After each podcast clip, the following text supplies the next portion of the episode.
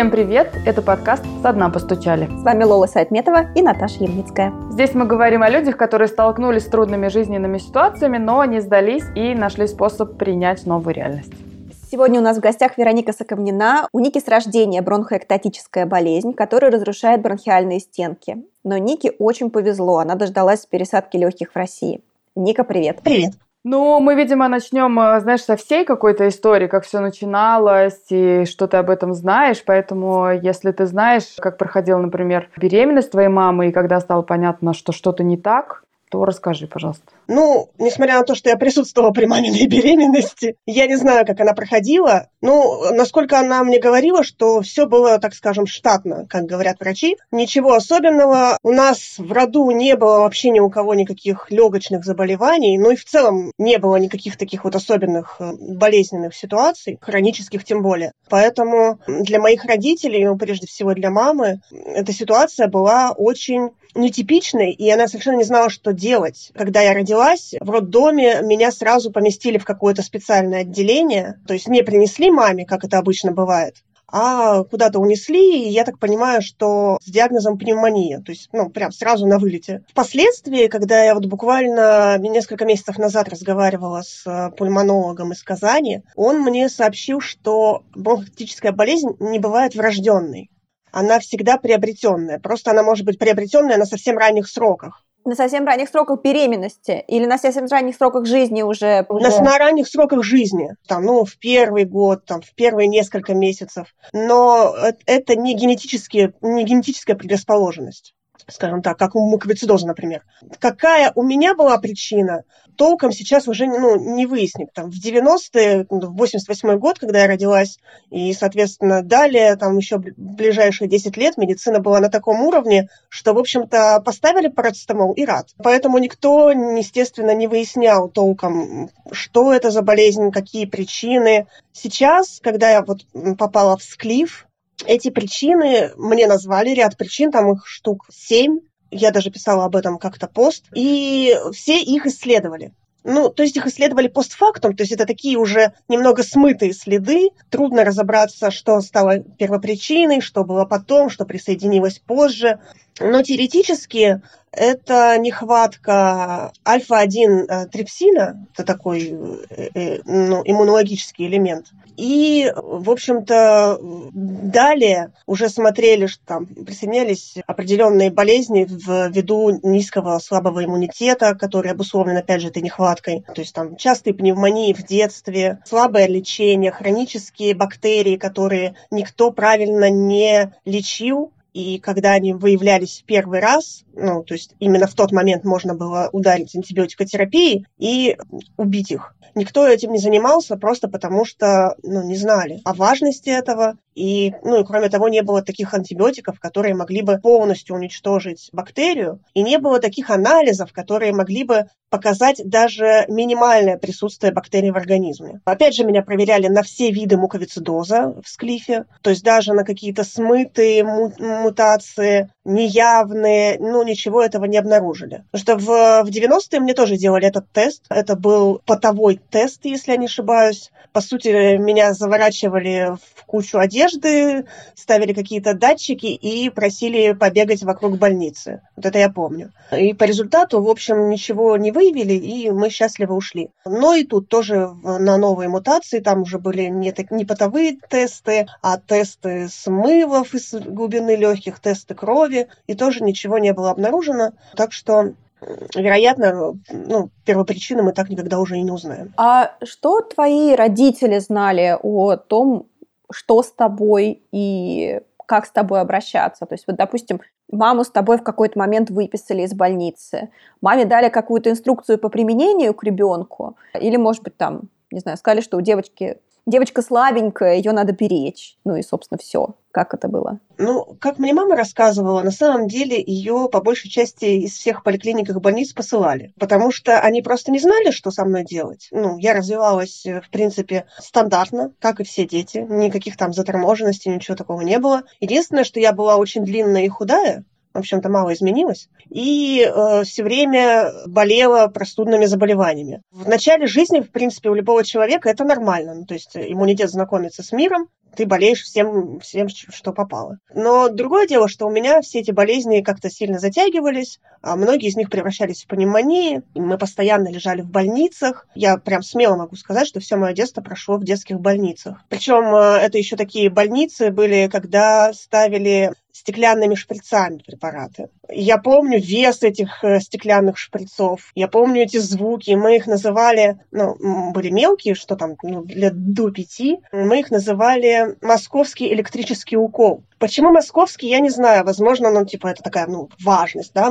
Я напоминаю, что я, я жила в Екатеринбурге, это Урал, довольно развитый город уже тогда был, ну, тогда это был Свердловск. Но, тем не менее, все равно московский это какая-то, ну, такая важный препарат, обязательно важный укол. А почему электрический? Потому что, вероятно, так как он был стеклянный, этот шприц, он был жутко тяжелый, иголки были толстые, медсестры детей не щадили и со всей дури впендюривали э, этот э, шприц в задницу. И казалось, казалось, что тебя разрывает э, разряд электричества. Это было безумно больно. Ну и препараты, естественно, все антибиотики. Я не знаю, ставили ли вы когда-нибудь витамин В, но это дико болезненно. Ощущение, что тебе отрезали ногу, и сейчас ты должен дойти как-то без нее до палаты. И что, что маме на этот счет говорили? Свозите на юг, поставьте банки, покрестите ребенка. Это вообще самая частая, э, частая рекомендация растирайте спиртом, пропейте травки, а сделайте свекольный настой, дышите над картошкой. Вот такие вот в целом были препараты.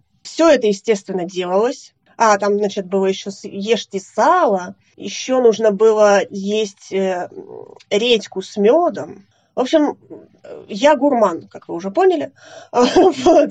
Но очень знакомая редька с медом, сало. Это очень знакомые вещи, да. А, мол- молоко с алоэ и маслом. А вот это я не, вот это не слышала ни разу. Нет. Знаю молоко с боржоми, молоко с медом и с содой молоко. Ну вот да, это, конечно, тоже. Вот, но теплое молоко с каплями алоэ естественно, свежего, только что срубленного. Ну, в принципе, у всех бабушек, мне кажется, Советского Союза алоэ был, поэтому проблем с этим не было. И, значит, ложка масла. Ой, я не знаю, было ли что-то в моей жизни более отвратительное, чем это. Мне кажется, еще ничто не переплюнуло. Но все это было в детстве, ничего это не помогло, и, в общем-то, и не должно было помочь. Отец ушел, ну, мы ушли от отца когда мне было 6 лет, ну и до этого он, в общем-то, особо не, не включался вот в эту борьбу за жизнь, условно говоря. Ну, и его как-то это не, не особо парило, ну и мы лежали в всех больницах либо с мамой, либо с моей бабушкой. Но бабушка тоже все время, я помню, выписывала какие-то удивительные рецепты лечения всех легочных болезней, которые только были на свете, из каких-то замусоленных тетрадок, брошюрок,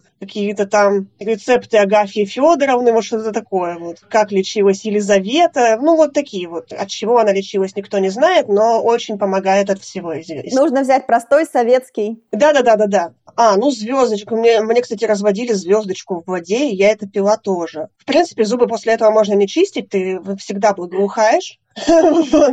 Волшебное средство. Знали ли производители звездочки, что ее кто-то пьет?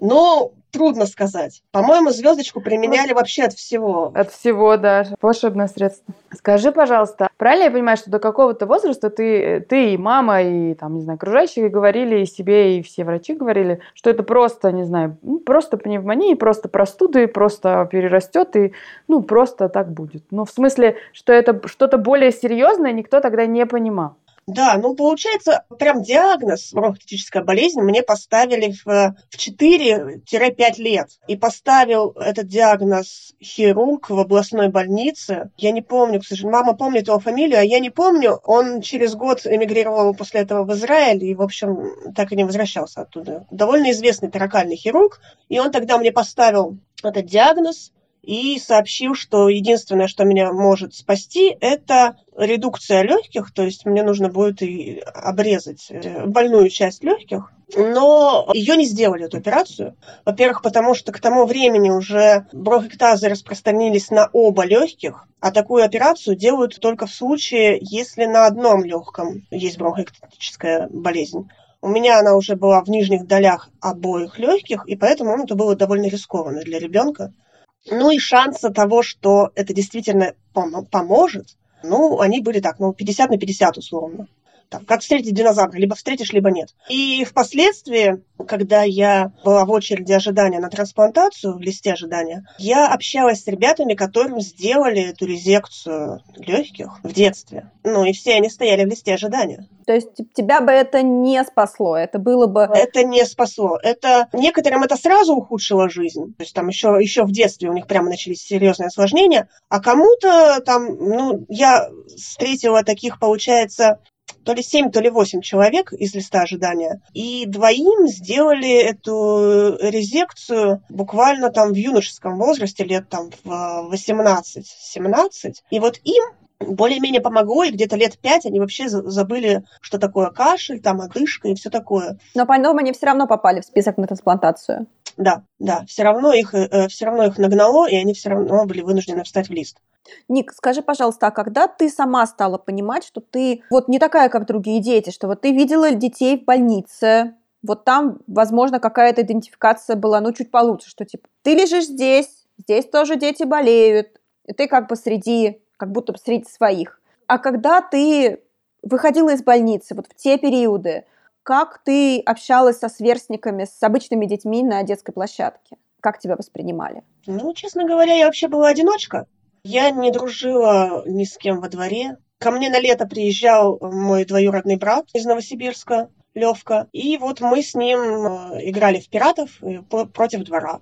То есть, в общем, и, и как-то, ну, не завелось у меня друзей, а зимой я лежала в больницах, так что жила, по сути, я летом, и вот с Левкой, ну, еще с моим другом Димкой, это сын маминой подруги, вот, ну, это действительно сын маминой подруги, мы с ним до сих пор прекрасно дружим, ну, то есть он мне как брат. Так что нельзя сказать, чтобы я с кем-то себя прямо сравнивала. А вот когда в школу пошла, тогда да, тогда вот действительно это стало прямо очевидным, ну, наверное, класса с пятого только. А почему? Потому что до этого я вообще хорошо себя чувствовала. Ну, то есть из воспоминаний мне вот кажется, что все, что со мной делали, там всякие банки, шприцы и прочие махинации, они были каким-то, ну, просто, ну, родителям так захотелось, окей. Но я не, не ощущала себя ни, бол, ни болезненным человеком, ребенком, ни, меня не напрягал кашель, меня не напрягало то, что я не умею дышать носом, например. У меня была сутулость, что, в принципе, для легочников ну, норма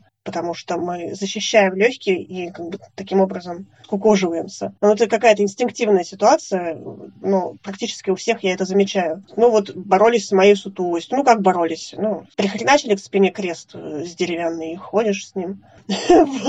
вот. такая вот борьба с сутулостью. Вот. Ну, вот это, конечно, вот это напрягало, но это напрягало скорее, потому что мешало. Ни разу я, ну, я прям не припомню, чтобы я сталкивалась с таким, типа, ха-ха-ха, она кашляет, там, не будем с ней водиться, там, что-нибудь такое вообще ни разу. Такое было скорее со стороны моих родственников по бабушке. Это были прозвища типа скелет, глиста в скафандре, кашлюнчик. Видимо, самое нежное, на что можно было рассчитывать. Да-да-да, да. Вот это все было. Или там на, на каких-то семейных собраниях, каких-то больших посиделках, где были другие дети из, из нашей всей семьи, тоже меня сравнили. Вот посмотрите, вот здоровый ребенок, а вот больной. И все хохотали. Видимо, это было очень смешно. Меня это, конечно, дико задевало. Возможно, это даже оставило какую-то травму. Но вот когда я об этом вспоминаю, да, мне нелегко но как-то мы просто перестали с ними общаться. То есть вот, видимо, мама, она это заметила, что мне, ну, что мне это тяжело, и вообще в целом это отношение не очень такое, в общем, толерантное. И мы просто как-то мягко-мягко перестали ходить на эти сборища, и в конце концов сейчас мы вообще ни с кем из них не общаемся, исключили вот эту вот травмирующую ситуацию в своей жизни. И за это я маме очень благодарна, потому что если бы это дальше так, ну, гнобилось, скорее всего, я была бы совсем другим человеком. Ну, таким замкнутым, скорее всего, каким-то затравленным, неуверенным в себе. Ну, это, конечно, тоже со мной было, но вот просто это как-то ушло вместе с ними, видимо. А ты при этом, я вот читала в какой-то статье, что ты вынуждена была очень много пропускать школу. Вот это отражалось как-то на твоей учебе, на твоих отношениях, да, с учителями, с одноклассниками, потому что ну, там больницы довольно часто в твоей жизни были. Да, я, ну, вот э, именно вот такие вот большие глобальные пропуски, они начались класса с девятого, то есть, ну, вот такие выпускные уже классы, когда, ну, вот сам, самый пубертат, организм перестраивается, и вот тогда вот у меня начали прям серьезные осложнения ударять одно за другим. В десятом классе у меня было четыре пневмоторакса подряд, и, по сути, весь год я просто не вылезала из больниц. А можно нам рассказать немножко для тех, кто не в теме, что такое пневмоторакс? Я так понимаю, что с ним нужно срочно ехать в больницу. Пневмоторакс – это когда по какой-то причине, чаще всего это истирание тканей легкого, ну, ввиду, например, многочисленных пневмоний, легкое просто сдувается. Ну, то есть в нем образуется, в ткани образуется какое-то отверстие небольшое, и легкое не может надуваться как мешочек. Ты просто вдыхаешь, а вдохнуть ты не можешь выдыхаешь, а выдохнуть толком не можешь. И в этом случае нужно срочно-срочно прямо ехать в больницу, ставить, вставляются ну, как, э, как же это делается? Ну, сейчас я вспомню. Вставляется трубка между ребер. Мы видели это несколько раз, я это видела в сериалах. Да-да-да. Самое последнее, что я видела, это «Хороший доктор», кажется. Вот то, что он делал, полная фигня.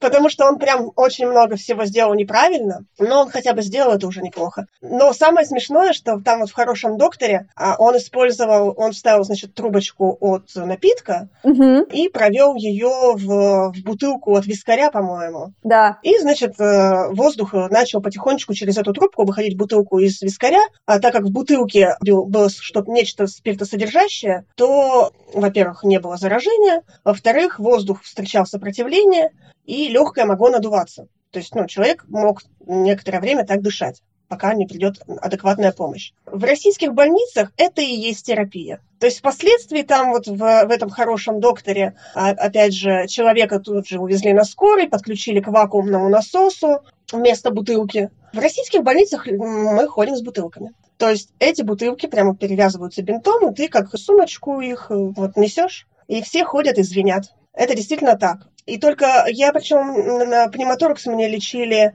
в Новосибирске, ну вот первый раз случилось в Новосибирске, когда я ездила к брату, и там вот как раз э, в больнице Геренко меня подключили именно к вакуумному насосу. То есть у них вообще этих бутылок нету, вот этой фигни всей. И я там пролежала месяц на этом насосе, и после этого у меня, кстати, одна сторона левая стала чуть-чуть уже, чем правая. Ну, то есть можно прям заметить. А, что она, ну, так как это был пубертат, видимо, э, организм mm-hmm. развивался, то она развилась чуть-чуть хуже, грудная клетка. Потом я уже вернулась домой в Екатеринбург, и последующие три пневмоторакса, они были с разницей, наверное, в месяц, они все проходили в, в екатеринбургских больницах, и вот там он э, ну, тебя присоединяют к вот этой вот бутылочке, чаще всего из-под боржоми такой зелененькой. Ты ходишь, звенишь радостно, смотришь на пузырьки, которые там видны сквозь стекло. Такие частые приматораксы были просто, видимо, из-за того, что ткань так и не могла зарасти и укрепиться. То есть прорывалось все в одном и том же месте. У меня с левого боку просто в ряд шесть шрамов. Это вот шесть прорезов вот этих трубок. И впоследствии мне уже торакальный хирург приехал, довольно известный доктор Мотус. И он сказал, что, ну, блин, либо мы сейчас делаем такую, ну, условно говоря, но, инновацию в лечении пневмоторакса, либо она так и будет всю жизнь ходить с этой бутылочкой, пока не умрет. Ну, подразумевалось, что вся жизнь это там пару лет максимум. И мне сделали как, так называемое вдувание талька. Ну, вот как э, тальком, например, смазывают э, руки, чтобы поднимать штангу, чтобы не скользили. Точно так же вдувают его между тканями, условно, плевры и легкого, чтобы они друг от друга не терлись при дыхании. И, по сути, образуется такая спайка, вот, которая и держит легкое в, в, нужном состоянии. Надо сказать, что в тот же период, ну, вот эти пневмотораксы были очень часто, это была дико нервная ситуация. Врачи были супер нелояльные и говорили, что жизни там в этом человеке осталось пару лет. Мама дико нервничала из-за этого, и мне она нашла экстрасенса. О! Да, супер история. Эта женщина, экстрасенс, согласилась прийти в больницу, чтобы вылечить меня от пневмоторакса. Это все, разумеется, в общем, было тайно, то есть это как будто бы моя тетя пришла меня навестить, вся в черном кожаном. Ну, тети всегда ведь так ходят, правильно?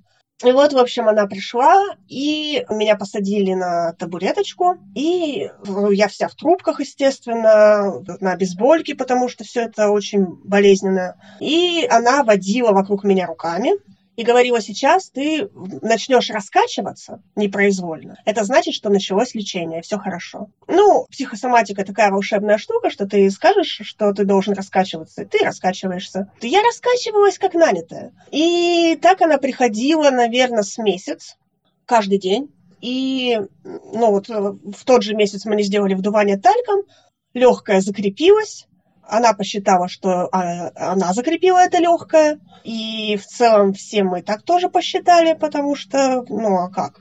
До этого же ничего не получалось, а тут вдруг получилось с ней. А то, что там вдувание талька, это как бы никто не верит, разумеется. Как... Вера в медицину, вера в магическое мышление. М-м. Не, ну разумеется, блин. А главное, люди с высшими образованиями. Отец у меня академик-философ, э, профессор. Мама, значит, тоже филолог. Я филолог. Ну, короче, все с высшим образованием. Экстрасенс, вот что меня спасет. Но мне кажется, это уже вопрос, ну, знаешь, когда много лет это происходит, уже устаешь и хоть в черта лысого будешь верить. Ну, то есть я про когда уже много, да. Ну да, у нас герои, очень многие говорили, что готовы были поверить во все, что угодно, и, и родные их, и они сами, элементарно от усталости. Ну, кстати, на самом деле, вот этот э, экстрасенс, эта женщина, она впоследствии со мной еще занималась лет семь с, промежутками. У нее были такие курсы по два месяца там, два месяца через э, четыре месяца. И она мне обещала, ну, скажем, обещала, она гарантировала, что уж тут, что мои ткани легких абсолютно заменятся, и бронхотической болезни просто не будет. Но она была не просто тетка, но она и есть по-прежнему, ну, в смысле, просто не со мной уже. Там, ну, типа, года, гадальщица на Таро или еще что-нибудь такое. А она прямо читала медицинские статьи, она все свои доводы подкрепляла какими-то медицинскими терминами. В целом ее размышления были довольно логичны. Это очень подкупает. Да. Когда человек еще матчасть знает. Да, она знала, как работает иммунитет, она знает, как строятся там и делятся клетки. Она про- прочитала все про бронхоэктазы и знала, что это такое и как они развиваются. То есть в целом если я задавала какие-то каверзные вопросы, а я люблю задавать каверзные вопросы, чтобы кого-то там подловить в том, что он не сведущ, она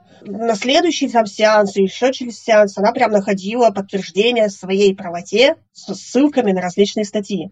И это действительно подкупало. Я не знаю, что тогда работало хорошо, ну, то есть препараты какие-то срабатывали постэффектом, либо психосоматика тоже постаралась, но в те периоды, когда я была на ее сеансах, мне как-то становилось прям лучше. Ника, а как ты вообще переживала пубертат? Я, знаешь, про что?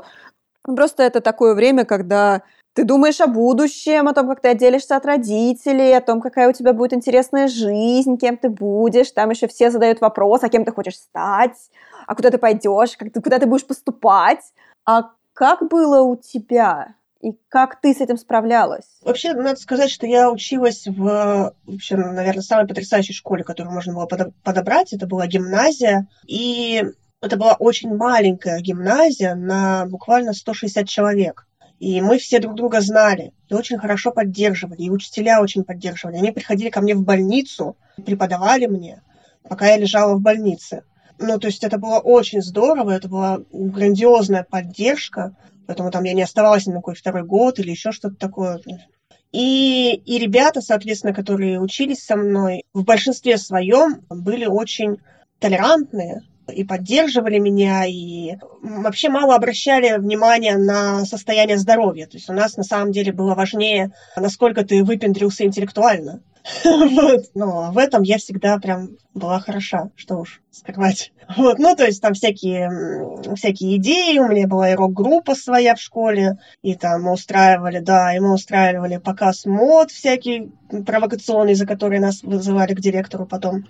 Погоди, можно остановлюсь? У тебя была рок-группа? Да, да. А что ты в этой группе делала? Я да. была солисткой группы, ну, и играла на соло-гитаре. Слушай, а как ты пела с учетом проблем с дыханием? Вообще никакой проблемы. И на самом деле я потом уже узнала, что, возможно, то, что я всю юность пела, бардовские песни и там в походах, и на рок э, всяких тусовках мы были, и у меня было несколько рок-групп сначала в школе, потом в универе. Именно вот это мне говорили, что вот продлило, скажем так, здоровье моих легких. Потому что я все время развивала диафрагму и дыхалку. То есть, ну, ничего для этого, по сути, не делая. Просто, ну, пела, играла на гитаре. Да, вот у нас была рок-группа, мы сами писали песни, естественно, так как это рок-группа. Поэтому у меня не было никак, никаких таких вот э, грустных мыслей о моем будущем. Что я, например, буду какая-то неуместная в этом мире, что не найду свое, не, не найду свое призвание именно из, из-за здоровья. То есть вот этой темы вообще у меня не было. У меня была тема, что я не найду себе партнера из-за здоровья. Вот это да, это у меня была тема. Не знаю почему, либо из-за того, что у нас в семье как-то был больше упор на мозг, ну, на все там аналитическое, интеллектуальное, либо потому что из-за болезни хронической мое развитие было, ну, ну, скажем так, чуть-чуть заторможено, но какие-то там влюбленности, там игры либидо, все меня догнало в курсе на втором только. До этого там, в школе я никого, ни в кого не влюблялась, и мне казалось как-то диким, что девочки там что-то красятся, ходят, какие-то истории рассказывают бешеные про то, кто кого поцеловал, и с кем там они встречаются. Ну, то есть я просто не понимала, зачем встречаться? Ну, типа, вы в школе, вы в школе уже встретились, что, как бы, еще зачем-то встречаться надо? Вот с этим, да, вот с этим, ну, можно сказать, что была проблема. Потому что я видела, что у других иначе, что они влюбляются, что кто-то там целуется. Но вот я говорю, что к классу к десятому меня это прям начало парить. Серьезно начала думать, что так как у меня, ну, так как я, например, часто кашляю, и это был кашель не сухой, а это был кашель с мокротой. И, соответственно, я, как, как жутко брезгливый человек, думала, что все, наверное, ну, такие брезгливые, отвратительные. И я думала, ну как со мной можно целоваться? Ну, что ну, отвратительно. Я бы не стала с собой целоваться. Вот. Опять же, там, когда у меня появились шрамы из-за вот этих трубок, это тоже было довольно тяжело пережить, потому что никто их красиво тогда не зашивал. Как заживался шрам? Просто туда вставляли комок ваты, и вот со спиртом, и, ну, и заклеивали пластырем. И все, и оно так зарастало. А потом вы с родителями стоите у зеркала, выковыриваете эти кусочки ваты пинцетом. Это, в общем, очень весело. Ну и шрам остается, в общем, в форме сюрикена. Такой довольно большой и некрасивый. И таких шесть. Слушай, а татуировки делать нельзя? Ну, татуировки можно делать. Ну, как-то мне тогда вообще я не, не думала о татуировках. И у нас в семье это не приветствовалось. Потому что, вы же понимаете, татуировки делают только зэки, это же очевидно.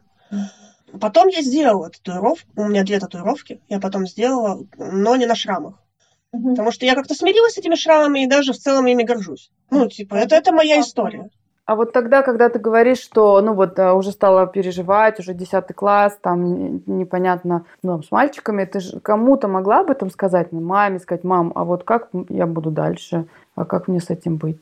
Да, у нас с мамой очень доверительные отношения, и я действительно ей об этом говорила, но Пару раз мы серьезно об этом говорим. Ну, у меня мама с чувством юмора, скажем так. В общем, ну, мы все в семье с чувством юмора, и какие-то серьезные проблемы нам проще оборжать, поговорить об этом так. Ну, потому что это как вот наложить редикулус на свой страх. То есть ты просто делаешь это смешным, там, паука представляешь на роликах, и все, и это уже не проблема.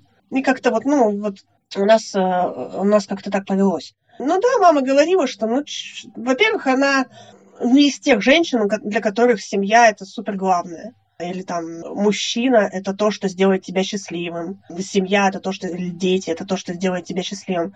У нас в семье это карьера, самореализация, хобби, интеллектуальное развитие. Вот что сделает тебя счастливым. А с любовью ну, когда я говорила, например, что типа у меня никогда не будет мужа, она говорила, ну и слава богу, вот он тебе сдался, этот муж. Типа, ты что, посуду хочешь мыть? Иди помой. И без мужа. Вот. Ну, вот как-то так было. А если я, ну, там, если я всерьез там говорила, что, типа, вот, наверное, меня никто не полюбит, потому что там вот то-то, то-то и это. Она говорила, всегда любой человек найдет себе того, кто его любит. Ну, то есть, в любом случае. Там. У нас в районе был парень с очень серьезным ДЦП настолько серьезным, что он передвигался только в специализированной коляске, и ему уже было прямо ну, много лет. Но когда я была подростком, ему было лет, наверное, 40, около того. Потом мы узнали, что у него есть жена, и у нее тоже ДЦП. Мама тогда их привела в пример, говорит, ну вот, ну вот они же все равно друг друга нашли. И с одной стороны, это было очень воодушевляюще, но с другой, это как бы говорило, тебе нужно тоже найти такого же больного человека, как ты. Тогда, понимаете, это определенные рамки, во-первых. А во-вторых, это подтверждение того, что тебя может понять только тот человек, у которого такая же болезнь, потому что вы оба э, для этого мира чужие. Как будто обычным ты не нужен. Да-да-да. А как тебе с этим было, Ник? Мне было отвратительно с этим. Это был мой один из моих больших страхов долгое время. Что не потому, что я переживала, что я найду, ну, то, что у меня будет такой же человек с такой же болезнью, и это отвратительно. Вообще нет. А то, что, во-первых, мой круг поиска настолько сужается, что мне нужно найти человека с бронхотатической болезнью, а даже врачи, к которым я прихожу, говорят, что впервые видят такого пациента. Что его еще надо найти. То есть это ну, да, просто, как, я не знаю, найти трехногую гусеницу. То есть вообще, ну, сложно очень. Только создать. Это прямо, ну, это очень сильно меня тогда разочаровало, этот ответ очень сильно меня разочаровал. Ник, а когда стало понятно, что тебе нужна пересадка? Ты писала в, у себя в блоге, что у тебя где-то с 15-17 лет ты дышишь только верхушками легких. А вот когда окончательно стало понятно, что без трансплантации никуда? Стало понятно только, получается, в 2019 году. То есть совсем недавно. Вообще, я не, даже не знала, что трансплантации существуют. Надо сказать, что, может быть, в Москве это как-то более-менее хотя бы на слуху, но в регионах трансплантация легких, там, трансплантация почек нормально, то есть ну, многие об этом знают. Трансплантация легких вообще даже не звучит. То есть это несуществующая процедура. И, и где-то, наверное, году к 2017 у меня появилась прямо очевидная одышка я стала ходить в разы меньше, в разы медленнее. Какие-то там даже минимальные нагрузки, ну, то есть подняться там на второй этаж, мне нужно было прям супер отдохнуть, постоять. Ну, это стало, а может быть, даже пораньше это стало очевидным, потому что мой факультет находится на втором этаже университета, лифта у нас нет, естественно. И я поднималась, и мне нужно было прямо отдохнуть, поэтому я никогда не приходила к первой паре. Ну, типа, раз я все равно опоздаю туда, то стоит ли приходить? Я всегда объясняла это своей дикой ленью и нежеланием вставать так рано, но на самом деле это обуславливалось именно тем, что мне было очень тяжело, особенно с утра. С утра одышка чувствуется гораздо сильнее, чем днем.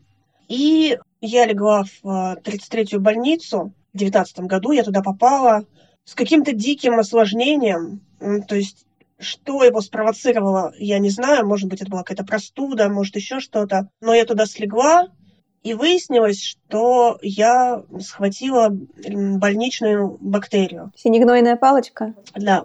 Что такое больничная бактерия? Это бактерия, которая живет внутри стационаров, и, соответственно, она знает все антибиотики, которые там используются регулярно. И она устойчива ко всему. Да, она ко всем устойчива, ничего ее не берет. Поэтому для таких бактерий используются антибиотики резерва. То есть такие, которые используются исключительно вот когда встречаются с этой бактерией в организме. А их очень мало, этих антибиотиков резерва, и все меньше. И все. И такие люди, как я, просто теряют шанс ну, на выживание. И вот в, меня выявили эту бактерию, естественно, она была устойчива к большинству антибиотиков. И вот если бы ее тогда пролечили качественно, ну прям набросились на нее всеми, всей терапией возможной, я думаю, что я бы еще некоторое время протянула без трансплантации. Потому что, в принципе, бронхотитическая болезнь ну, не всегда предполагает трансплантацию. Даже среди моих знакомых есть мужчина, который дожил до 67 лет совершенно спокойно с бронхотитической болезнью.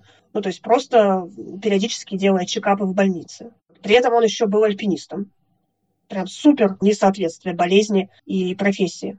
Но в той больнице, куда я легла, попался мне врач, который выписал меня на домашнее лечение, последующей антибиотикотерапии. И пока я лечилась дома, я, наверное, пролечилась еще месяц, у меня начались еще больше ухудшения, и мне пришлось сесть на кислород. То есть мне стало не хватать кислорода, у меня по ночам случались панические атаки с судорогами. Я села тогда впервые на, на 2 литра кислорода. А это кислородный баллон называется? То есть у тебя появилось... Да, это вот с конюлями, но это, это был у меня кислородный концентратор, а не баллон. То есть разница в том, что в баллоне кислород, ну, есть определенный запас этого кислорода, и его нужно постоянно заряжать в определенных станциях, которые находятся в больнице. Кислородный концентратор, он, собственно, концентрирует кислород из атмосферы, очищает его от э, ненужных элементов и выдает тебе уже прям концентрат. Слушай, А можешь вот пояснить, то есть бактерия попадает, и она как бы, как ухудшает состояние легких, вот этот момент? Ну, по факту, так как у меня бронхи не выводят сами, не могут, не могли сами выводить мокроту, ну, то есть для этого mm-hmm. нужно было делать специальную кинезотерапию, о которой в том числе, например, рассказывала Тася. То же самое, что у муковицидозников абсолютно. Потому что, в принципе, в течение муковицидоза развивается бронхотическая болезнь как осложнение. То бактерии там развиваются вот в этих вот э, бронхиальных мешочках и разрушают ткани легкого. И ткань легкого в ходе вот этой вот постоянной борьбы и разрушения рубцуется. Она перестает быть эластичной. Соответственно, она перестает качать кислород в нужном объеме. Все меньше и меньше и меньше. Ну и так как я уже к тому времени дышала практически только верхушками легких, функция моего внешнего дыхания была 37% от 100 возможных то, в общем, было довольно несложно этой бактерии добить все, все остальное. И синегнойная бактерия, синегнойная палочка, она очень, ну, очень активная и очень быстро размножается, если ее не приостановить. А приостановить ее, вот как мы уже выяснили, очень сложно. И тогда вообще ни о какой эрадикации, например, не шла речь. Эрадикация – это когда после того, как ты пролечился в стационаре а, антибиотикотерапии, ты возвращаешься домой в абсолютно буквально стерильную атмосферу. То есть пока тебя не было дома, кто-то, либо специалисты, либо друзья, родители, там муж, э, жена, просто дезинфицируют все поверхности, всю мебель, то есть любые источники этой бактерии. Кажется, Лейла Мороз постоянно для своих детей так делает. Да-да-да, вот как раз у них вы, выявляли, по-моему, в этом же году снегнойную палочку у обоих ребят, у Лейлы, и она делала вот эту эрадикацию, и спустя там пару месяцев она описала, что они победили палочку, то есть, ну, вот, все, вот так вот может быть. Мне никто ничего об этом не говорил, ни о радикации, ни о антибиотиках каких-то, ни о бактериофагах тем более. Об этом стали говорить только когда уже началось, вот это, когда я уже села на кислород, я попала в реанимацию, и уже там в реанимации мне сказали, что вот есть ряд препаратов, но у нас их нет. Была дикая паника, и у меня, моего партнера на тот момент, ну, то есть мы все, мы все тогда прям психанули. Мои родственники в Украине прислали этот препарат, купили этот препарат, ну, мы все собрали деньги, вот, всей семьей, и купили этот препарат и прислали с проводником поезда, как это делается по старинке. И его мне проставили, и тогда вот это воспаление ушло, но палочка уже так и осталась хронической. То есть э, в течение, там, наверное, трех-четырех месяцев я вот это все пролечивала. Это три антибиотика, все через капельницу, плюс антибиотик ингаляционный. Ингаляционный, кстати, этот антибиотик, его вообще очень сложно достать. И, собственно, тогда в этой больнице приехал профессор Екатеринбургский, известный таракальный хирург тоже, Лещенко. И он же, по-моему, сейчас руководитель трансплант-программы в Екатеринбурге. Не легочной, а вообще в целом трансплант-программы. Угу. И он тогда сказал, тебе нужна трансплантация. Ну, это все, что он сказал. То есть он мне не объяснил, что такое трансплантация, почему она мне нужна. И я начала гуглить, что это такое. Начала спрашивать у своих родственников ну, по всему миру. И вот они мне рассказывали, что это такое, как это делается. Мы стали искать, где это делается в России. Тогда мы, кстати, еще думали, что это платно исключительно. В интернете можно найти сумму приблизительную около трех миллионов только за операцию. Это сейчас или это тогда было-то? Ну, это вот это то, что я тогда нашла. Девятнадцатый год, да. По факту операция стоит гораздо дороже, но это стоимость для бюджета исключительно государственного. Пациент вообще ничего не платит по нулям. Ну, если он гражданин страны. Там, а фактически для бюджета эта операция обходится там, ну, чем дольше человек лежит в реанимации, тем дороже. Ну, там около 5 миллионов примерно. Легочная самая дорогая. Ну, это зависит от, ну, именно от препаратов, и, которые применяются после, и от суток, сколько ты лежишь. А тебя быстро в очередь поставили? Ты с 20 года в очереди стояла, получается? Нет, меня поставили в очередь только через полгода после того, как я приехала в Москву. Я приехала, ну, то есть мне сказали, что нужна трансплантация. Я поехала после своего дня рождения, это получается через 4 месяца после того, как я узнала. Я решила, что я, ну, я понимала, что мне долго придется ждать, скорее всего. Ну, для меня тогда долго это было 4 месяца. Я думала, это будет долго. И я тогда решила, я отмечу дома день рождения, 14 февраля, и поеду ждать. И 17 февраля я приехала в Москву, я списалась заранее со Склифом, потому что мне все говорили, вообще все-все-все, вплоть до преподавателей МГУ, которые работают в сфере трансплантологии тоже. Все говорили, ты обязательно должна попасть только к Тарабрину, который оперирует легкие в Склифе. Только к нему. Вот, ну, прям вот сделай, что хочешь. Я сделала, что хотела, вот, и написала непосредственно Тарабрину. Сказала, что вот, ну, вот если оперироваться, то у вас. Он говорит, вот, давай тогда начинаем в программу попадать. 17 февраля я приехала в Москву, тут же на следующий день там буквально я попала в Склиф, и начались исследования. Но сначала, прежде чем поставить человека в лист, нужно убедиться, что нет других иных способов его вылечить. Потому что э, трансплантация – это последний выход такой фатальной, фатальной ситуации. Если есть хоть какой-то шанс еще продлить жизнь при помощи терапии, препаратов, гормонов, это делается до листа. Ну, обследования длились где-то, наверное, месяц, потому что, естественно, я попала на все государственные праздники. Это 23 февраля, это 8 марта. А потом э, наступило 20 марта, день коронавируса в России. вот. И, собственно, Склиф ушел на карантин. Его официально закрыли на карантин. И меня не успели поставить в лист ожидания. То есть вот э, оставалось там буквально несколько еще необходимых исследований, чтобы направить э, на квоту запрос. И их мы не успели сделать. И вот, получается, с марта по 1 августа я просто ждала в квартире на кислороде, буквально там каждый месяц э, написывая Корчевская Наталья Анатольевна, пульмонологу трансплантологической программы, а когда же, когда же меня поставят в лист, когда же уже можно? И она все время просто говорит, ну а что она могла сказать? Карантин, все, когда снимут карантин. Слушай, а ты же вообще за время, ну вот за то время, что ты была в Москве и ожидала трансплантации, ты собрала вообще булшит-бинго, то есть вот пандемия, закрытие склифа на карантин, закончился препарат, которые использовали, если я правильно помню, для транспортировки трансплантантов. И ты тогда пишешь петицию и даешь много интервью, и это заканчивается победой. Все-таки этот препарат закупают, потому что трансплантации фактически остановились. Как ты выжила вообще вот в этом всем? Потому что кажется, что такой, ну ладно, карантин, а потом начинается еще десяток вещей, которые как бы, ну, меняют, могут поменять планы кого угодно. Как ты выжила? Да, все так. Это просто, это мне супер повезло, конечно, собрать действительно бинго. Мне кажется, что я выжила вопреки. вот. Потому что, ну, во-первых, мне было очень-очень тяжело физически, потому что на, на любой стресс легкие очень круто реагируют воспалениями. Особенно больные легкие, ну, потому что любой стресс это прежде всего спазм и ослабление иммунитета.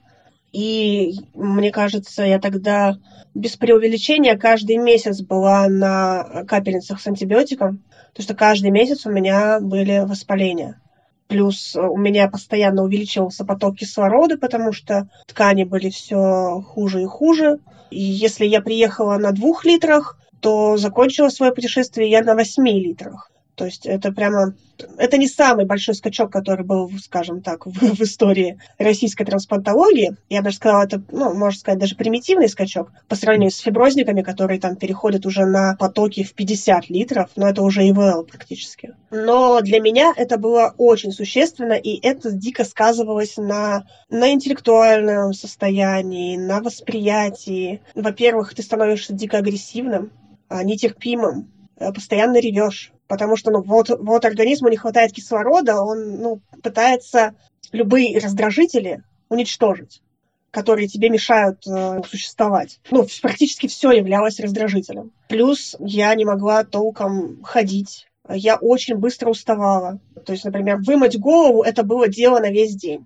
То есть с утра ты морально собираешься с тем, что тебе нужно помыть голову, и ты выглядишь как вообще всратый енот. Идешь к ванной, это уже занимает определенное количество сил, даже если это там 2 метра. Ну, в общем, доходишь на кислороде, разумеется. Моешь голову, под, ну, ты, я никогда не залезала в ванну для этого, потому что, ну, это значит, что я уже не смогу оттуда вылезти. Моешь голову там чашкой, либо там ковшиком, либо самим душем, вытираешься, доходишь до постели, и тебе нужно пару часов поспать, потому что все, на этом силы закончились. Причем а, возвращаешься, меряешь сатурацию, и несмотря на то, что ты был на кислороде, сатурация может быть 65. Ну так, условно, после, после коронавируса все знают, что такое сатурация. 97-99 – это норма для здорового человека, 65 – это, ну, норма для умирающего человека. То есть, соответственно, поесть, какие-то вообще бытовые вещи обычные, поесть, сходить вымыть голову, почистить зубы, поговорить с мамой, выпить воды. Выпить воды вообще самое сложное, потому что в этот момент ты не дышишь. Одеться. Ну, то есть все атрибуты цивилизации очень тяжелые для легочника.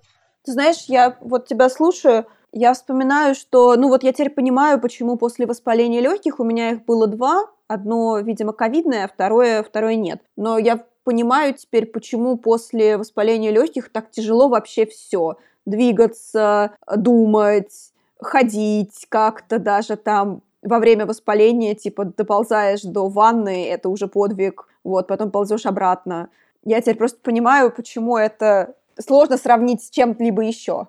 Ты просто чувствуешь себя очень-очень слабым, делая обычные вещи. А ты с кем жила в тот момент? Одна? То есть ты в это все... Нет, я жила с мамой. Мама вообще бросила работу. Ну как, она... Угу. Тогда на самом деле удачно совпало, что преподаватели перевели на удаленку, и она смогла со мной уехать безболезненно для работы. Но, по сути, она бросила свою семью, папу, собаку у нас, три собаки и кот дома у родителей. Все это осталось на бедном э, папе. И, ну, я говорю папе, но на самом деле это отчим, потому что я уже говорила, что мой родной отец, он да мы с ним расстались. Но с отчимом мы уже сколько, 25 лет, наверное, вместе, да, где-то так, поэтому, ну, папа. И все это время она была со мной. И это, конечно, это, ну, мне кажется, это бешено было для нее тяжело, потому что, ну, ты постоянно должен жить с человеком, который вечно всем недоволен, ничего не может сам, у которого в любой момент случаются какие-то приступы, он начинает задыхаться, Посреди ночи могут случиться судороги, возят на скорой постоянно, вообще ничего хорошего. И это еще и твой ребенок, за которого ты переживаешь. И она как-то удивительно умела при этом всем сохранять позитивный настрой, вот эти вот постоянно какие-то шуточки встраивать, придумывать какие-то нам развлечения даже вот в рамках просто вокруг стола. Там мы играли в эрудита, ну, слова выстраивать буквами. Ну и, конечно, это были, был эрудит в придуманные слова, несуществующие слова. Потом она придумала какие-то совершенно умопомрачительные, умопомрачительные блюда. У нас оставалась э, после ананаса вода, и она такая, о, мы сделаем оладьи ананасовой воде. Ну, то есть, типа, ну, что-то такое. Типа, что? Окей. Это, кстати, реально вкусно. Она все время как-то какой-то интертеймент придумывала. Путешествия наши, ну, условно, в кавычках, путешествия были на общий балкон подъезда. То есть там нужно было пройти, условно, там 20 метров, но для этого нужно было пересечь три двери, ну, одеться, пересечь три двери с концентратором. И концентратор на минутку весит килограмм 10. Он прямо очень большой и суровый. Вот и она его несла, я туда переходила и просто посидеть, ну, плюс она еще потом приносила две табуретки туда на балкон, и мы просто сидели, чтобы там попить чаю с лимоном, например. Вот так вот мы развлекались, и вот это, кстати, меня очень держало, то, что вот она умела даже в таких вот сложных ситуациях разнообразить жизнь и сделать ее, ну, сколько-то приемлемой. Да, это правда такое умение, знаешь, не каждый так смог бы. Ну, на самом деле, сколько я общаюсь с ребятами в ожидании, очень редко, когда родственники реально поддерживают, реально умеют это сделать. Не просто там «держись», «выздоравливай», «не болей». Все будет хорошо. Да, да, да, да, да. А вот чтобы реально создали вокруг новых условий новую жизнь. И это на самом деле очень важно для человека в ожидании, потому что ну, мы же не идиоты, мы понимаем, что мы обуза. Да, человек, у которого такие серьезные проблемы, который не может сам себя обслуживать, это ну, обуза, и не каждый готов это выносить. Плюс мы понимаем, ну, я, во всяком случае, точно это понимала, и меня это очень, ну, это загоняло меня в чувство вины очень сильно, что я не могу ничем помочь что я стала зависима от родителей снова. Для меня вопрос независимости был с детства очень острый, потому что, ну вообще, мне кажется, что человек с каким-то серьезным хроническим заболеванием все время хочет не только себе, но и окружающим доказать, что он может все что угодно, как и обычные нормальные люди, и даже больше. Часто говорят, что типа, именно тяжело больные люди становятся гениями. Они не становятся гениями. Они пытаются выпрыгнуть из своих штанов, чтобы доказать, что они как все. Но им недостаточно быть как все, потому что, ну, ты же еще и болен, значит, у тебя еще есть отягчающие условия, которые ты должен как-то оправдать перед всеми. И ты оправдываешь это тем, что ты делаешь больше, выше, сильнее, длиннее, быстрее и так далее. Многие на этом загоняются, выгорают, сгорают. Со мной тоже это было. Мой психолог говорит, что отчасти мои ухудшения, вот такие вот глобальные в последние там годы, они связаны были именно с, с тем, что я просто себя ну, изнасиловала работой. Ник, а в какой момент ты пошла к психологу? Когда ты решила, что тебе нужна психотерапия и почему? Ну, у меня попытки ходить к психологу были, ну, наверное, с первого курса университета. И пошла я туда по поводу замужества. На первом курсе я вышла замуж. И почему-то это сразу спровоцировало поход к психологу. Но, как видите, брак был удачный, очевидно. И тогда еще психолог мне сказал, что неплохо было бы разобраться сначала с собой, а потом уже с браком. Но я как-то сказала, что фигня, вообще-то насущная проблема – это именно отношения, и, пожалуйста, давайте только о них говорить. Так я сменила трех психологов в течение, там, по-моему, лет пяти. И все мы говорили об отношениях, иногда мы говорили о работе, и ни разу не касались здоровья. Как-то я вот закрывала эту тему. За это время я успела развестись, снова сойтись, снова развестись, найти другого человека, с которым я сейчас вот все еще в отношениях уже пять лет. И вот именно тема здоровья я начала поднимать с психологом только когда меня поставили в лист ожидания. Потому что я поняла, что я не вывожу, что для меня ожид... ну, я, в принципе, человек очень нетерпеливый, и ситуация долгого ожидания – ну, меня просто выколбашивает. Я не справляюсь сама. Мне не хватает э, заряда извне, то есть я не могу вампирить там своих друзей или своих близких. Ну, во-первых, это неправильно. Вот, а во-вторых, мне, блин, уже не хватает. И я пошла к психологу, это онлайн-психолог. Мы с ней до сих пор в терапии. У нас с ней супер коннект получился. Мне ее посоветовали подписчики в блоге с такой же болезнью, как у меня. И вот ну, мы как-то о, о ней рассказали о ней, и вот я к ней записалась. Мне очень понравился ее подход, что у нее не, палли, не паллиативный подход, что типа тебе надо смириться с этим, просто ждать, а именно выстраивание жизни вокруг новых условий. Плюс еще там постановка целей на то, что да, у тебя будет дальше какое-то будущее, новая жизнь, и ты живешь ради нее, и поставь себе цели, которые ты хочешь достичь, ну, к которым ты идешь чтобы у тебя был какой-то смысл. Потому что в какой-то момент в, в ожидании, да, кстати, очень быстро, наверное, первые полгода, я просто потеряла смысл существования. Ну, как бы зачем? То есть мне становилось все хуже и хуже. Трансплантации остановились, их перестали делать. Я понимала, что ну, это, скорее всего, фатально. Многие в листе параллельно говорили, что у них ухудшение. Но еще когда ты в листе, естественно, ты сталкиваешься с кучей смертей. Ребята не дожидаются, ребята уходят. И обо всем об этом, естественно, ты сразу узнаешь. Плюс ребята, которым сделали пересадку давно, уходили от коронавируса. Это тоже, ну, там, случаев пять я точно могу назвать.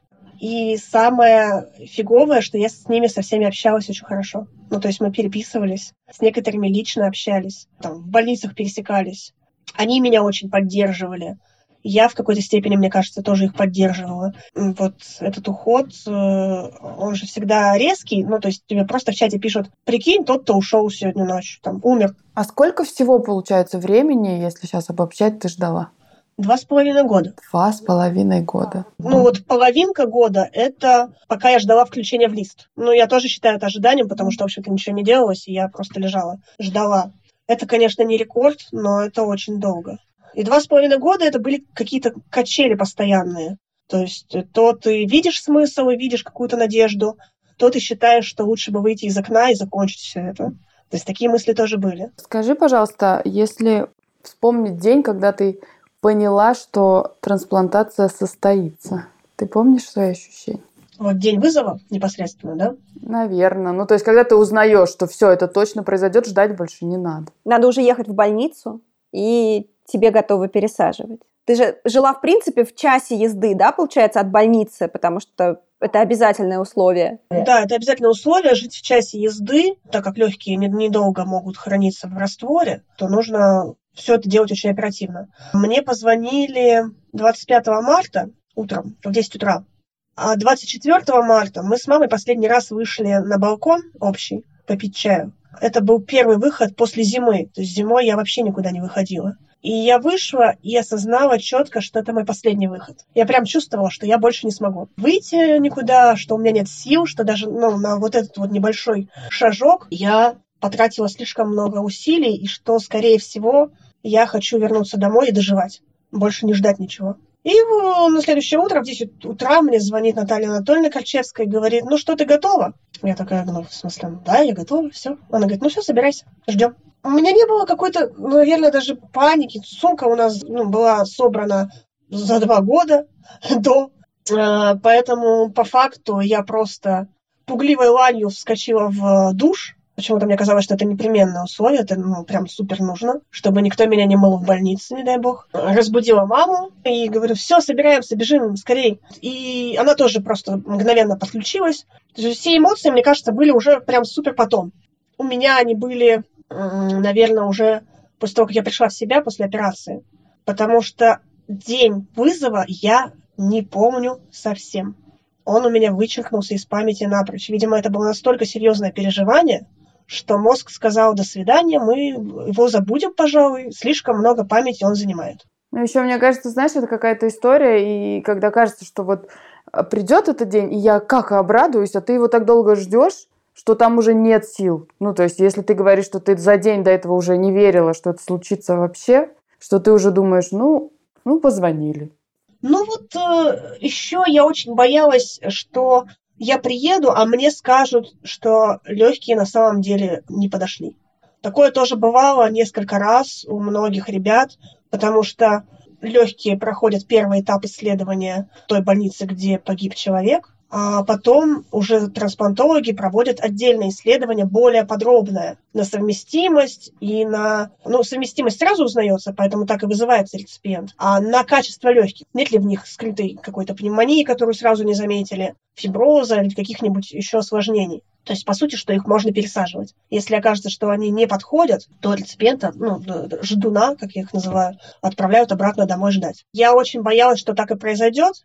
И меня, когда меня привезли, мы поехали на платной скорой, потому что так было быстрее. Это был, по-моему, будний день и 10 утра, то есть Москва вся стояла. Поэтому мы поехали на платной скорой. Примчались туда, и еще, наверное, часа 3-4 ну, я не помню этого, но я смотрела переписки с мамой, с э, друзьями ВКонтакте. Меня еще держали, то есть там проводили последние исследования, смотрели, нет ли у меня воспаления на данный момент, потому что тоже важный момент, а, чтобы ну, человек был в более-менее стабильной ситуации. То есть это было довольно долго. Слушай, а у тебя же после операции, у тебя была седатив, седативная кома, в которой тебе снились очень странные сны. У тебя было 60 дней в реанимации. Что ты помнишь из этого периода? Что было самым сложным, наверное? Самым сложным было задышать самой. То есть, когда меня снимали с ИВЛ-аппарата, мне кажется, это было самым сложным моментом, потому что, ну, многие говорят, что первый вдох – это ты ощущаешь легкость, там такое все, как будто летаешь, нифига подобного, ты как будто, как будто бы пьешь смузи, но трубочка зажата пальцем. Вот такое вот ощущение. Ты вроде бы пытаешься что-то в себя вдохнуть, но тебе нифига не получается. Абсолютно не получается. Плюс еще отовсюду торчат трубки, они мешают. Возникает паника, тебе становится дико жарко, сердце очень быстро бьется. Ну, такое ощущение, что еще чуть-чуть, и ты закончишься. И постоянное ощущение, что врачи не справляются с этой ситуацией, не, не чувствуют, что тебе так плохо. А сказать я этого не могла, потому что у меня была трахеостома, я в принципе не могла говорить. И когда меня снимали с ИВЛ, из, из тебя вынимают эту трубку, и ты должен делать вдох сам, тебе уже не помогает аппарат. И у меня начиналась бешеная паника. Я просто не могла, не могла с собой совладать. Меня должны были перевести после ИВЛ на аппарат неинвазивной вентиляции, такая маска, NIVL, которая тоже подает тебе кислород с усилием, но дышишь ты при этом уже сам. Просто тебе этот аппарат ну, помогает. У меня ну, каждый раз, когда маску подносили, у меня случался приступ клаустрофобии. Несмотря на то, что я все практически ожидания дышала на этой же маске, это был даже мой же аппарат, который привезли. Специально, чтобы у меня не, ну, не было никаких вот таких вот проблем. У меня случался приступ клаустрофобии. Я ну, беззвучно кричала, я отбивалась, и мне ставили ИВЛ обратно. Поэтому у меня шрам, например, очень долго заживал, и до сих пор он еще немножечко ну, побаливает, шрам на шее от трахеостомы потому что ее разрезали несколько раз, чтобы ИВЛ снова поставить. И врачи тогда, ну, они пытались, всеми способами пытались меня, ну, условно говоря, побудить к тому, чтобы я сама дышала, чтобы я в это поверила, чтобы я переставала истерить. И эти способы были и мягкими, и резкими, и вообще жуткими в том числе. То есть, ну, это все были способы, я имею в виду, вербальные. Были те, кто говорил, да давай, все хорошо, получится, осторожно, давай еще раз попробуем. А были те, говорят, если ты сейчас не задышишь сама, ты умрешь потому что, ну, на самом деле, на ИВЛ долго нельзя находиться, а я уже перележала на ИВЛ норму. То есть после этого легкие могут начать, ну, перестать, собственно говоря, работать и начаться сепсис, из которого я могла просто не выйти. И я помню, что у меня даже в записи в телефоне, в заметках было, я еще не могла говорить, и писала врачам э, в заметках, чтобы они читали. И у меня там была заметка, где я спрашиваю Наталью Анатольевну, у меня не получилось, я теперь умру. Ну, я не, не помню, что она сказала, но, скорее всего, она сказала, что нет, мы пробуем еще раз. Но вот это ощущение, что я не справилась, оно было очень жестким. Ну, типа, все в меня верили. Меня вы, вытащили после сепсиса, меня вытащили из комы. И сейчас я просто не смогу жить, потому что я истерикую. Ну, то есть это ну, максимально глупо. А я как-то, что-то, видимо, я очень боялась показаться глупой в этой ситуации.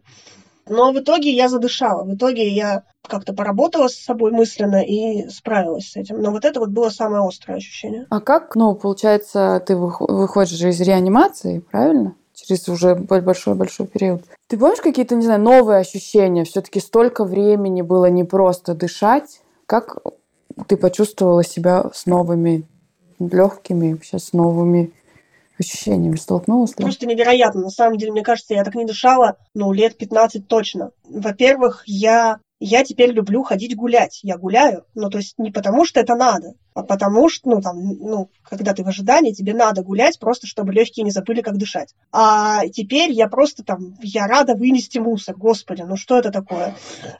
То есть просто там вскочить в джинсы, куртку, выйти на улицу, вынести мусор. Ура, я могу это сделать. Мне прямо в кайф. Я перестала задыхаться от дождя. Я ненавидела дождь раньше. Дождь, сырость, влажную погоду, зиму. Просто потому что в этот момент ты, ну, ты дышишь как через мокрый матрас. А сейчас я выхожу, и мне все равно дождь и дождь, классно, пройдусь под дождем. Типа снег выпал, ура, выпал снег, можно снимать красивые видосы под снегом. То есть нет такого ощущения, что мне нечем дышать, я не смогу выходить, пропущу зиму, выйду летом. Вообще такого нету. Потом я исполнила свою мечту и прокатилась на велосипеде в августе. И это тоже было просто невероятно. Потому что, ну, невероятно уже то, что я помнила, как это делать. Потому что я 7 лет не каталась. А последний раз, когда это было 7 лет назад, я прокатилась, у меня так дико заболела голова, что я чуть в обморок не упала. Ну, то есть кислорода не хватило. А тут я каталась целый час без передышки, просто нарезала круги. Ну, невероятно. Я теперь могу заниматься спортом. Это просто, ну, это просто как новая жизнь, новая вселенная. То есть и как новое тело. Ник, что бы ты могла посоветовать тем, кто сейчас ждет трансплантацию или ждет того, что его поставят в лист ожидания? Я советую, не знаю, принять то, что, во-первых, ожидание может быть дольше, чем вы думаете. Да, всякие бывают ситуации, бывают, что вызывают через два месяца, бывают, что вызывают там через полгода, но бывают и два года, а бывают и там и четыре, и пять. И нужно быть готовым изменить свою жизнь на долгий срок. Ну, чаще всего на трансплантацию приезжают в другой город, в Москву, а некоторые даже вообще в другую страну уезжают, типа там в Минске делают или делают в, в Израиле. Ну, нужно на какой-то момент отказаться от тех опор, которые вас держали всю жизнь. И это очень смелое решение и очень сложное. Если вас поддерживает в этом семья, круто, что если они могут с вами переехать. Если это невозможно, то нужно найти какие-то свои новые опоры даже в этой ситуации, даже в этом состоянии. И в этом плане, мне кажется, психотерапия просто необходима во время периода ожидания. И желательно человека с опытом либо работы с паллиативными пациентами, либо работы с э, пациентами онколог, с онкологией или ВИЧ, то есть с людьми, которые долго находятся в таком подвешенном, сложном состоянии. Либо у этого человека может быть какой-то свой опыт операции, либо какой-то тяжелой болезни. Ну, то есть вот это, ну, это реально важно, для понимания, для взаимопонимания с психологом. Потому что очень многие ребята в листе мне говорят, что мне не нужен психолог, потому что у меня куча дел. Типа, я умею себя занять, я складываю пазлы, зачем мне психолог? Ну, замечательно, что вы складываете пазлы, или занимаетесь мозаикой, или умеете там так погулять с собакой, что весь стресс прошел, но это совсем другая история. Психолог – это не друг, и это не развлечение, и не, это, это не способ отвлечься от вашей рутины. Психолог – это способ ответить на вопросы, которые вы в себе закрываете. Это способ познакомиться с вашими страхами и найти способы решения на любой из них. Ну, может быть, даже подготовить себя к этим страхам, если вы с ними столкнетесь. Ну, найти какие-то смыслы. Ну, то есть это прямо, это смыслообразующее предприятие. Вот это я прям супер советую. Еще я очень советую не оставлять свое ожидание на самотек. Постоянно общаться с врачами в трансплант-центре. Пусть вы покажетесь, может быть, назойливыми. Какая разница? Пофиг. Пусть они знают о вашем состоянии все. Если вы вдруг два дня подряд чихаете, напишите своему врачу, я два дня подряд чихаю, что делать? Пусть вы будете паникером, ради бога, но какая разница, если это даст шанс ну, не пропустить какое-то серьезное осложнение, которое вас столкнет в яму чем в более лучшем состоянии вы подойдете к трансплантации, тем больше шансов, что она пройдет хорошо, что не будет осложнений, что вы быстро восстановитесь, и дальше все будет зашибись. Поэтому ну, очень важно за собой наблюдать и постоянно проводить какие-то чекапы, писать врачам, добиваться госпитализации, если она вам нужна. Не нужно пускать все на самотек. И последнее – это, наверное, настрой. Это самое сложное это прямо очень сложно, потому что это работа с самим собой и борьба с самим собой. Нет ничего сложнее. Создать себе позитивный настрой, ну такой, с надеждой на то, что действительно все закончится хорошо, это ну, это, это невозможно сделать, э, это состояние невозможно сделать пер, перманентным. У вас всегда будут качели, то вниз, то вверх, но чем дольше будет состояние наверху, тем меньше у вас будет воспалений, тем меньше у вас э, будет каких-то осложнений. Это прям вот даже сами врачи это замечают, что чем, чем позитивнее и крепче настрой человека на выздоровление и на трансплантацию, на успешный, успешный успех, тем легче все проходит. И как его создать, я не знаю, для каждого это разный путь. Для меня это было, для меня это была музыка. Ну, то есть я очень музыкальный человек, и для меня создание плейлистов соответствующих э, и исключение из них Земфиры и Сургановой было прямо очень волшебным э, способом. Для кого-то это просмотр каких-нибудь бессмысленных шоу, это тоже замечательно. Или наоборот каких-то сериалов очень долгих. Кстати, вот, просмотр очень длинных сериалов с миллионом сезонов когда у одних и тех же героев тянется их история. Ты как будто бы с ними живешь, как будто ты вовлечен в этот сюжет, и у тебя есть жизнь. Потому что во время ожидания жизни у тебя, по сути, нет. Ну, ты сидишь на одном месте и, в общем-то, видишь одни и те же стены. Спасибо тебе большое. Я сидела и все думала, как э, вот есть люди, которых слушать можно, мне кажется, часами. Мне кажется, это было бы еще дольше, если бы не ограничивалось временем нашего подкаста, потому что и интересно, и захватывающе, и как-то глубоко. Спасибо тебе большое за разговор. Спасибо большое.